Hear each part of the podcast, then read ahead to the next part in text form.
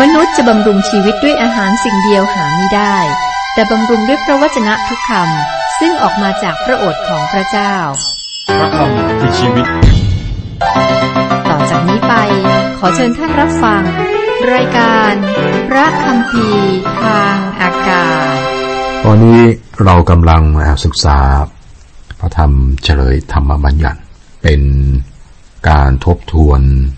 บัญญัติ สิบประการแล้วก็เรื่องราวที่ผ่านมาของชนชาติอิสราเอล หลังจากที่อิสราเอลเป็นทาสในอียิปต์มีโมเสสนำอิสราเอลออกจากการเป็นทาสโดยองค์พระผู้เป็นเจ้า แล้วคนรุ่นนั้นก็ใช้เวลา 40 ปี ในถิ่นทุรกันดารซึ่งพระเจ้าก็ทรงนำและเลี้ยงดู แต่มีปัญหาเกี่ยวกับคนรุ่นนั้นนะครับ ที่ไม่เชื่อฟังและส่งผล ให้คนรุ่นนั้น ไม่ได้เข้าในแผ่นดินแห่งพระสัญญา หมดคนรุ่นนั้นไปนะครับ คนรุ่นใหม่ ซึ่งเกิดในช่วงอยู่ในถิ่นทุรกันดาร 40 ปี ก็เป็นคนรุ่นใหม่ ซึ่งจะ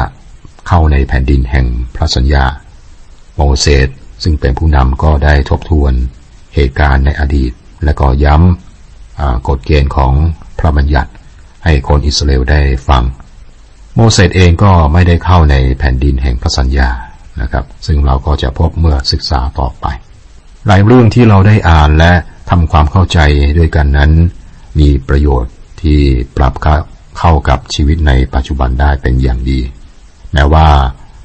คริสเตียนหรือว่าพวกเราจะไม่ได้มีชีวิตอยู่ภายใต้ธรรมบัญญัติ เหมือนกับอิสราเอลนะครับ แต่เนื้อหาหลายเรื่องเนี่ยเราเห็นถึงความห่วงใย เกี่ยวกับชีวิตและทรัพย์สิน โดยเฉพาะคนที่ด้อยโอกาส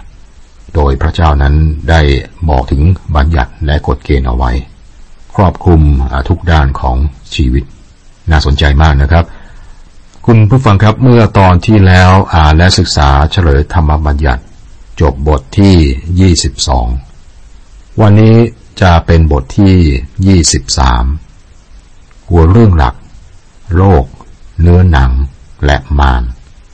บทนี้บอกต่อไปถึงตอนที่น่าสนใจมากเกี่ยวกับเหตุการณ์สำหรับความสัมพันธ์ภายในบ้าน และความสัมพันธ์ส่วนตัวโรคเนื้อหนังและมารเป็นศัตรูทั้งสามที่คิดชนต้องต่อสู้ด้วยทุกวันทุกชั่วโมงและทุกนาที พระเจ้า บอกสิ่งต่างๆ อย่างชัดเจนในพระคัมภีร์ และเราต้องศึกษาทุกตอน เพราะว่ามีบทเรียนฝ่ายวิญญาณที่สำคัญสำหรับเราครับ ข้อหนึ่งบอกว่า ชายคนใดมีลูกอัฐฟอหรืออวัยวะสืบพันธุ์ด้วน อย่าให้เข้าในการประชุมของพระเจ้า นี่เป็นบัญญัติที่ไม่ปกติจริงไหมครับ พระเจ้าต้องการสอนอะไรในที่นี้ คิดว่าเกี่ยวข้องกับการแยกตัว และพระเจ้าตำหนิสิ่งนี้ ในสมัยยุคกลางนะครับ คนเห็นการช่อโกงในยุโรป ในเอเชียและในอเมริกาเหนือ และพวกเขาก็ทิ้งสิ่งของในโลกไปอยู่อย่างสันโดษ แยกตัวออกไปยังอารามเพื่อหนีจากโลก นี่ก็เป็นเรื่องที่สุดโตง่งและพระเจ้าก็ห้ามด้วย ปัจจุบันนี้นะครับ มีคริสเตียนที่ถือกฎเกณฑ์อย่างเคร่งครัด พวกเขารู้สึกว่าพวกเขาได้ดำเนินชีวิตแยกจากโลก แต่ไม่เคยพบคนเหล่านี้สักคนหนึ่งที่มีความชื่นชมยินดี บางคนนี่น่ากลัวมาก บางคนเป็นคนบาปที่เลวร้ายมาก ชอบนินทาและคดโกงด้วย พระเจ้าไม่ต้องการให้แยกตัวอยู่ต่างหากพระองค์ไม่ยอมรับเรื่องเหล่านี้ด้วย ข้อสองห้ามไม่ให้ลูกนอกกฎหมายเข้าในการประชุมของพระเจ้า อย่าให้พงพานของเขาเข้าในการประชุมของพระเจ้า จนถึงสิบชั่วอายุคน ภาษาที่ใช้นะครับ หรือจะบอกว่าพระเจ้าใช้ภาษาที่รุนแรงมากในตอนนี้ ลูกนอกกฎหมายไม่สามารถเข้าในการประชุมของพระเจ้าได้ นี่หมายความว่าอย่างไรสำหรับเราในปัจจุบัน เราต้องบังเกิดใหม่ด้านจิตวิญญาณ เป็นลูกของพระเจ้า อาจจะมีคนเคร่งศาสนาแต่ว่าไม่ได้บังเกิดใหม่ คนอย่างนี้ไม่ใช่ลูกของพระเจ้าพระองค์ตรัสชัดเจนนะครับ ในพระคัมภีร์ภาคพันธสัญญาใหม่โดยเฉพาะในปฐธรรมกิติคุณทั้งสี่เล่ม ก็จะมีเรื่องของอผผู้นำคนหนึ่งที่เป็นฟาริสีคือนิโคเดมัส เป็นคนที่เคร่งศาสนามาก เป็นผู้นำฝ่ายวิญญาณของประชาชน แต่ถ้ามองมาตรฐานตรงนี้ในด้านจิตวิญญาณเนี่ยเขาก็เป็นเหมือนลูกนอกกฎหมายด้านจิตวิญญาณพระเยซูจึงบอกเขาว่าเขาต้องบังเกิดใหม่ ด้านจิตวิญญาณ ในพระธรรมยอห์นบทที่สามข้อสาม แม้ว่าคนเคร่งศาสนาจะได้รับศีลบาติสมาแล้วก็ตาม ถ้าในใจของเขาไม่ได้กลับเนื้อกลับตัวหรือว่าไม่ได้บังเกิดใหม่ เขาก็ไม่ใช่ลูกของพระเจ้าอย่างแท้จริง ลูกนอกกฎหมาย ไม่สามารถเข้าในการประชุมของพระเจ้า เขาจะไม่ได้เข้าในแผ่นดินสวรรค์ลูกของพระเจ้าเป็นลูกตามกฎหมาย เพราะว่าเขาได้บังเกิดใหม่ด้านจิตวิญญาณเราก็ควรจะถามตัวเองว่าเราเกิดใหม่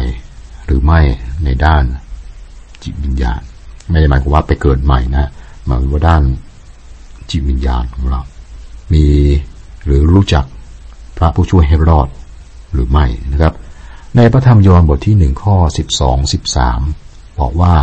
แต่ส่วนบรรดาผู้ที่ต้อนรับพระองค์ผู้ที่เชื่อในพระนามของพระองค์ พระองค์ก็ทรงประทานสิทธิให้เป็นบุตรของพระเจ้า ซึ่งในฐานะนั้นเป็นผู้ที่ได้ เป็นผู้ที่ไม่ได้บังเกิดจากเลือดเนื้อหรือกาม หรือความประสงค์ของมนุษย์ แต่เกิดจากพระเจ้า เรามีคุณสมบัติเป็นผู้เชื่อหรือเป็นบุตรตามกฎหมายของพระเจ้าหรือไม่ ถ้าไม่ก็ต้องอต้อนรับองค์พระผู้ไถ่เป็นพระผู้ช่วยรอดนะครับ นั่นก็เป็นกฎเกณฑ์ที่วางไว้ก็เป็นลูกที่ถูกต้องตามกฎหมายของพระเจ้ากำลังเปรียบเทียบให้เห็นด้านจิตวิญญาณนะครับ ข้อสามข้อสี่อย่าให้คนอัมโมนหรือคนโมอับเข้าในการประชุมของพระเจ้า บุคคลที่เป็นเชื้อสายของคนทั้งสองเผ่านี้ ห้ามไม่ให้เข้าในการประชุมของพระเจ้าเลยจนถึงสิบชั่วอายุคน เพราะว่าคนเหล่านี้ไม่ได้มาต้อนรับท่านทั้งหลายตามทางด้วยขนมปังในน้ำเมื่อท่านออกจากอียิปต์เพราะว่าเขาได้จ้างบาลาอัมบุตร เบโอมา จากเปโทแห่งเมโสโปเตเมียให้สาบแช่งท่านทั้งหลาย คุณผู้ฟังครับนักโบราณคดีได้ค้นพบว่า คนอัมโมและคนโมอับเป็นคนที่ไหว้รูปเคารพอย่างมาก วกเขาพบรูปเคารพเล็ก ๆ ของพระบาอาลศาสนาเท็จนะไม่ได้รับอนุญาตให้เข้ามาในที่ประชุมของพระเจ้า เราจะรู้ว่าเป็นศาสนาเท็จจริงเทียมแท้นะได้อย่างไรนะครับ ของจริงของปลอมเนี่ยรู้ได้โดยผลผลของพวกเขา ในที่นี้บอกว่าหลักฐานก็คือว่าคนเหล่านี้ไม่ได้มาต้อนรับท่านทั้งหลายตามทางด้วยขนมปังและน้ำ ในถิ่นทุรกันดารที่อิสราเอลล่อนเล่ไปนั้นนะครับ มันมีอันตรายและน่ากลัว แล้วก็ชีวิตลำบากนะครับ คนเหล่านี้จ้างบาลาอัมมาแช่งสาบคนอิสราเอลนี่คือผลนะครับ เหมือนเรารู้จักใคร เราก็รู้ที่พฤติกรรมของเขาอันนั้นคือเราเราคิดว่าคำพูดคือคือพฤติกรรมนะข้อละอย่างนะคำพูดก็คือคำพูดครับต้องพฤติกรรม ข้อห้าข้อหก อย่างไรก็ดี พระเยโฮวาห์พระเจ้าของท่านไม่ได้ฟังบาลาอัมแต่พระเยโฮวาห์พระเจ้าของท่านทรงเปลี่ยนคำสาปแช่งให้เป็นคำอวยพรท่าน เพราะว่าพระเยโฮวาห์พระเจ้าของท่านทรงรักท่าน ท่านอย่าเสริมสวัสดิภาพหรือความเจริญให้เขาตลอดชีวิตของท่านทั้งหลายเป็นนิด ฟังแล้วออกจะรุนแรงนะครับ แต่ก็เป็นการเตือนเตือนห้ามการเกี่ยวข้องกับศาสนาเท็จลัทธิเทียมเท็จ ซึ่งมาจากอำนาจมืดหรือว่าจากมารซาตาน มารไม่ได้รับอนุญาตให้เข้าในที่ประชุมของพระเจ้าลัทธิเทียมเท็จได้ทำลายโลกยิ่งกว่าสิ่งอื่นใดครับ ท่านสามารถมีโบสถ์ที่สร้างอย่างสวยสดงดงาม มีดนตรีที่ไพเราะนะครับ แต่อาจจะเป็นถ้ำของผีมารได้ เราต้องระวัง ลัทธิศาสนาเท็จ ซึ่งไม่มีส่วนในที่ประชุมของพระเจ้า ข้อ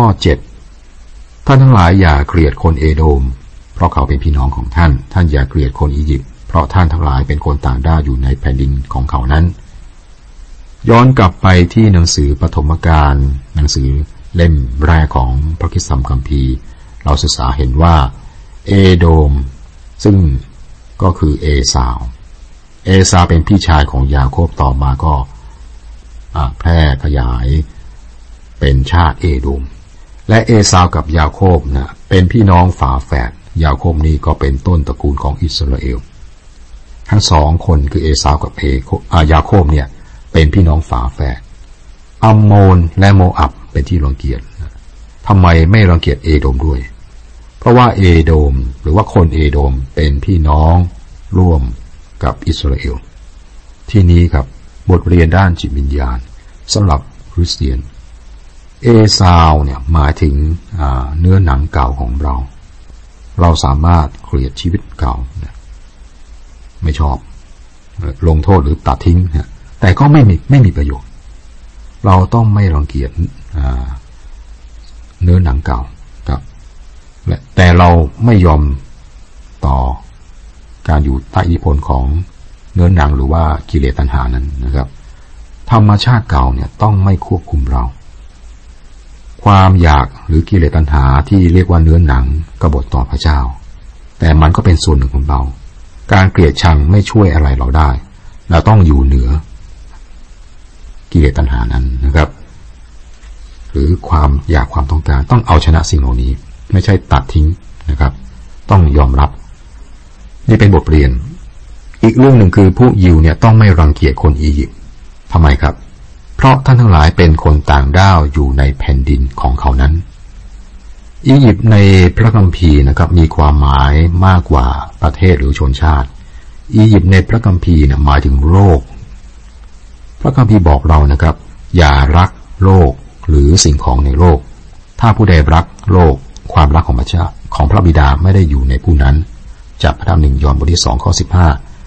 นี่ไม่ได้หมายถึงความงดงามตามธรรมชาตินะทรัพย์สิ่งของบ้านช่อง เครื่องใช้ไม้สอยนะครับ หรือสิ่งอำนวยความสะดวกทั้งหลายที่เป็นส่วนหนึ่งของโลกและของเรา ไม่ได้หมายความอย่างนั้น แต่ว่าเราต้องไม่รักสิ่งเหล่านี้ยึดติดกับสิ่งเหล่านี้ แน่นอนก็ไม่รังเกียจสิ่งเหล่านี้ แต่ต้องไม่ยึดติดกับสิ่งเหล่านี้ให้สิ่งเหล่านี้เป็นชีวิตหรือเป็นอะไรฮะ สิ่งที่เราขาดไม่ได้เลยอย่าไปยึดติดกับสิ่งเหล่านั้นคิดชนเป็นคนที่เหมือนกับต่างด้าวที่สัญจรผ่านโลกนี้ คนอิสราเอลซึ่งไม่ปลูกดอกไม้ในถิ่นทุรกันดารเปรียบอย่างนั้นนะครับ แต่ว่าเราต้องให้พระเจ้าของพระเจ้านี่ออกไป นั่นคืองานบอกข่าวดีครับ เหมือนกับเรา เป็นคนต่างด้าวต่างแดนที่อยู่ในโลกนี้ช่วงระยะเวลาหนึ่ง โลกไม่ใช่ที่อยู่ถาวร ยังมีโลกหน้าหมายถึงสวรรค์นะครับ เริ่มตั้งแต่ข้อ 9 เนี่ย เป็นตอนที่เกี่ยวกับความสะอาดนะเป็นตอนที่เกี่ยวกับความสะอาดนะครับ คุณผู้ฟังก็ดูข้อ 9 เริ่มไปจนถึงข้อ 11 พวกอิสราเอลอยู่ในสนามรบ ก็ต้องรักษาความสะอาดของค่ายทหาร ก็มีความสะอาดด้านต่างๆ ผมจะมาดูข้อ 12 กับ 13 นะครับ ท่านทั้งหลายต้องมีที่ภายนอกค่ายเพื่อจะออกไปถึงได้ และท่านต้องมีไม้เสียมรวมไว้กับเครื่องอาวุธ และเมื่อท่านนั่งลงในที่ข้างนอกนั้น ท่านจะใช้ไม้ขุดหลุมไว้ และหันไปกบสิ่งปฏิกูลของท่านเสีย อันนี้บอกให้รู้ว่าพระเจ้าสนใจในเรื่องของอนามัย ไม่ว่าคริสเตียนไปถึงไหนนะครับ มีความก้าวหน้าในสภาพแวดล้อมที่ดี หรือเรื่องอนามัยที่ถูกสุขลักษณะ ทุกวันนี้คนก็ห่วงกันมากถึงมลภาวะ ใครทำให้โลกนี้เกิดมลภาวะเป็นพิษนะครับ อันนี้ไม่ใช่พระเจ้าพระองค์สร้างโลกเนี่ยลำน้ำสะอาดอากาศบริสุทธิ์ น้ำที่สะอาดนะหรือ สภาพแวดล้อมมลภาวะที่ดี แต่มนุษย์ก็ใช้ หรือทำให้เกิดการเสื่อม ข้อ 14 เพราะว่าพระเยโฮวาห์พระเจ้าของท่านทรงดำเนินอยู่ท่ามกลางค่ายของท่าน เพื่อจะช่วยกู้ท่าน และมอบศัตรูของท่านไว้ในมือท่าน เพราะฉะนั้นค่ายของท่านต้องบริสุทธิ์ เพื่อพระองค์จะไม่ทอดพระเนตรสิ่งโสโครกในหมู่พวกท่าน และเสด็จไปเสียจากท่าน พระเจ้าสนใจในความสะอาด พระองค์ต้องการให้เราสะอาด มีร่างกายที่สะอาดดูแลร่างกายให้สะอาด สะอาด ร่างกายไม่พอกับสภาพแวดล้อม สะอาดทั้งความคิดและภายนอก ความคิดภายใน ความคิดจิตใจจิตวิญญาณ ภายนอกคือร่างกาย บ้าน ชุมชนนะหรือสิ่งแวดล้อม หรือแม้แต่สังคมนะครับพูดง่ายๆคือต้องบริสุทธิ์ในโลกนี้ ข้อ 17 18 ผู้หญิงชาวอิสราเอลนั้น อย่าให้คนหนึ่งคนใดเป็นเทวเทวทาสี อย่าให้บุตรชายอิสราเอลคนหนึ่งคนใดเป็นเทวทาสท่านอย่านำค่าจ้างของเทวทาสีหรือค่าจ้างจากหมามาในโบสถ์ของพระเยโฮวาห์พระเจ้าของท่าน เป็นเงินแก้บนอย่างหนึ่งอย่างใด เพราะสิ่งทั้งสองนี้เป็นสิ่งพึงรังเกียจแด่พระเยโฮวาห์พระเจ้าของท่าน เทวทาสีสมัยนั้นนะครับ ก็คือปรหิตใน วิหารของคนต่างศาสนา แล้วเขามีพิธีกรรมที่เกี่ยวกับการร่วมประเวณี คือมีพิธีกรรมที่เกี่ยวกับเรื่องเพศเข้ามานะครับ คือเทวทาสีจะเป็นชายจะเป็นหญิงก็แล้วแต่ พระเจ้าเขาบอกว่านะต้องไม่มีหญิงบริการ หรือชายรักร่วมเพศในหมู่ประชากรของพระองค์พระองค์บอกว่า ระองค์จะไม่รับเงินจากสิ่งที่ผิดกฎหมายหรือว่าผิดศีลธรรม พระเจ้าไม่ต้องการสิ่งนี้นะครับ และปรับใช้กับเราด้วยนะครับ ผมคิดว่าเราไม่ควรรับเงินบริจาคจากธุรกิจมืด หรือผิดกฎหมายหรือผิดศีลธรรม ข้อ 19 ข้อ 20 ท่านอย่าให้พี่น้องของท่านยืมเงินเพื่อเอาดอกเบี้ย ไม่ว่าดอกเบี้ยเงินกู้ หรือดอกเบี้ยเครื่องบริโภค หรือดอกเบี้ยของสิ่งใด ๆ ที่ให้ยืมเพื่อเอาดอกเบี้ย ถ้าจะให้คนต่าง ด้าวยืมเพื่อเอาดอกเบี้ยก็ได้ แต่สำหรับพี่น้องของท่านท่านอย่าให้ยืมเพื่อเอาดอกเบี้ย เพื่อพระเยโฮวาห์พระเจ้าของท่านจะทรงอำนวยพระพรแก่ท่าน ในทุกสิ่งซึ่งท่านกระทำในแผ่นดิน ซึ่งท่านกำลังจะเข้าไปยึดครองนั้น ที่นี้พระเจ้ากำชับกำชับให้ดูแลพี่น้องและถ้าพวกเขาให้พี่น้องยืมเงินนะครับ ก็ต้องไม่เอาดอกเบี้ย ให้ดูแล 21 22เอ็ดยี่สิบสองเมื่อท่านบนต่อพระเยโฮวาห์พระเจ้าของท่าน ท่านอย่าละเลยไม่แก้บน เพราะว่าพระเยโฮวาห์พระเจ้าของท่านจะทรงเรียกเอาจากท่านเป็นแน่ และท่านจะมีบาป ถ้าท่านงดไม่บนท่านก็จะไม่มีบาป การบนต่อพระเจ้าเป็นเรื่องที่ทำโดยสมัครใจ อย่างไรก็ตามนะครับ เมื่อคนหนึ่งได้บนต่อองค์พระผู้เป็นเจ้า เขาต้องทำการแก้บนนั้น ข้อ24 25 เมื่อท่านเข้าไปในสวนองุ่น แห่งเพื่อนบ้านของท่าน ท่านจะรับประทานผลองุ่นให้อิ่มหนำตามที่ท่านปรารถนาก็ได้ แต่อย่าใส่ในภาชนะของท่านไป เมื่อท่านเข้าในเข้าไปในนาของเพื่อนบ้านของท่าน ท่านจะเอามือเด็ดปรุงข้าวมาก็ได้ แต่ท่านจะใช้เขียวเกี่ยวข้าวของเพื่อนบ้านของท่านไม่ได้ เราพบว่าในสมัยของพระเยซูนะครับ สาวกของพระองค์ทำเรื่องนี้นะครับ ตอนนั้นเขาหิว ไปเด็ดปรุงข้าวมากินขณะที่เดินผ่านทุ่งนา แต่จากข้อนี้นะครับเราเห็นว่าพวกเขาไม่ได้ทำผิดสิ่งใด คือสาวกไม่ได้ทำผิดสิ่งใดนะครับ พระเจ้าบอกว่านะครับ ชาวนาก็ต้องมีใจเมตตา ชาวนาก็ต้องมีใจเมตตาขณะเดียวกันผู้ที่หิวเดินผ่านทุ่งนานะครับ หิวก็สามารถกินข้าวแต่ยาเอาเกี่ยวไปเกี่ยวของเขานะครับ หรือเข้าไปในสวนองุ่นก็กินผลองุ่นได้แต่อย่าไป หยิบผลนั้นมาใส่ภาชนะเอากลับไปบ้าน บทที่ 23 ก็จบลงนะครับ คุณผู้ฟังครับเราอ่านและศึกษาพระธรรมเฉลยธรรมบัญญัติ อย่างที่ผมเรียนให้ทราบหลายครั้งว่า หลายเรื่องก็ปรับใช้กับชีวิตปัจจุบันและหลายเรื่องก็สะท้อนถึงสภาพปัญหาสังคม ถึงเหตุที่เกิดปัญหาสังคม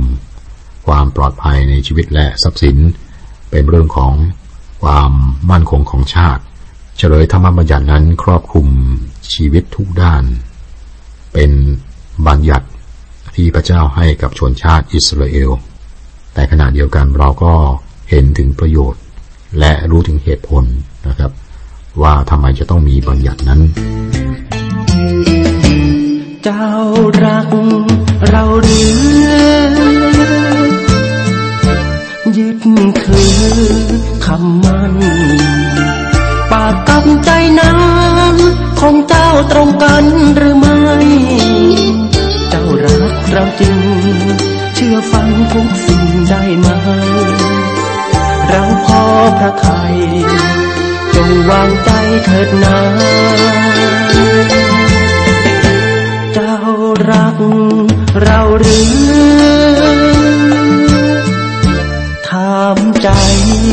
จ้าเธอมีตประเสริฐมาเถิดจงตามเรามา เราจะประทานบังเน็ตสวรรค์ชั้นฟ้า แกะน้อยของข้า เรานี้รักเจ้าเช่นกัน